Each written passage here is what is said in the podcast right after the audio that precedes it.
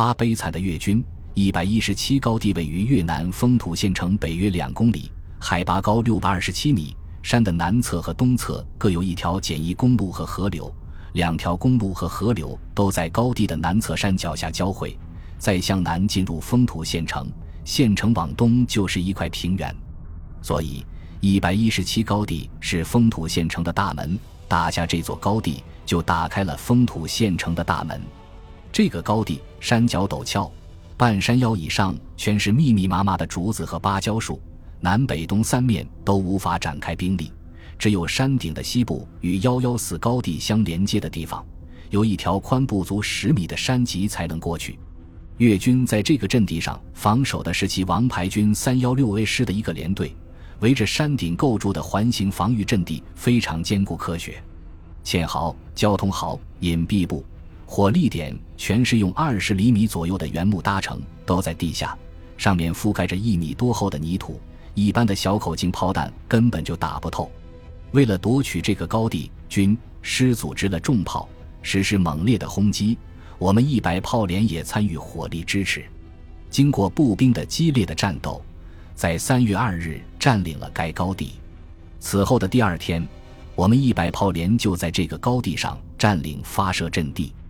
只见阵地的工事被炮火轰得七零八落，一两米深的弹坑随处可见。有一发炮弹正好落在一棵一抱来粗的树根，将树连根拔起，炸出的大坑有两米多深。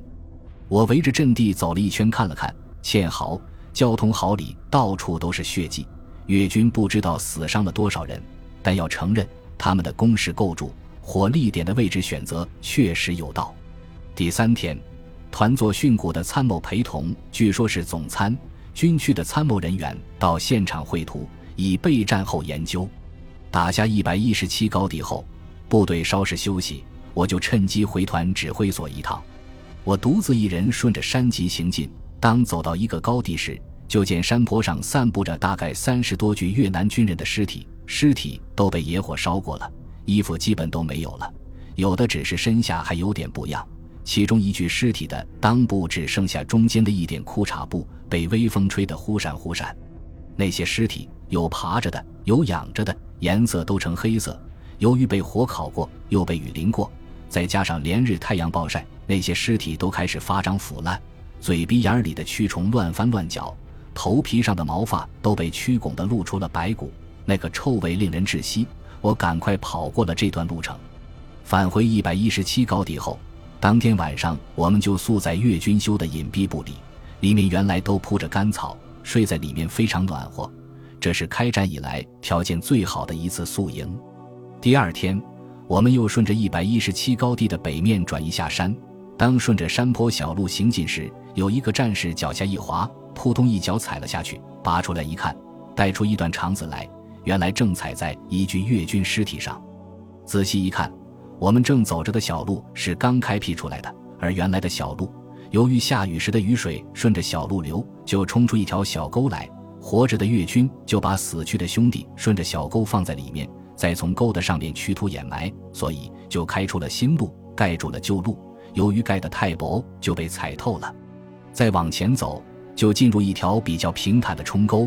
沟里长满了芭蕉树，沟底是一溪清澈的流水。在沟的一处稍宽阔的地方，发现一片狼藉，盛着米饭的盆碗，开了口的罐头，有的吃了点，有的一点没动，还有一些成新的迪卡布吊床、毛毯和衣服，有不少的吊床、毛毯上都有血迹，看来是越军仓皇溃逃时留下的痕迹。再往前走，就发现一些高地上只有散兵坑和浅浅的堑壕，由于我军的凶猛攻势。越军已来不及构筑新的工事了，越南当局蚂蚁撼树，以小辱大，惹得大军怒威惩罚，祸国殃民，罪有应得。本集播放完毕，感谢您的收听，喜欢请订阅加关注，主页有更多精彩内容。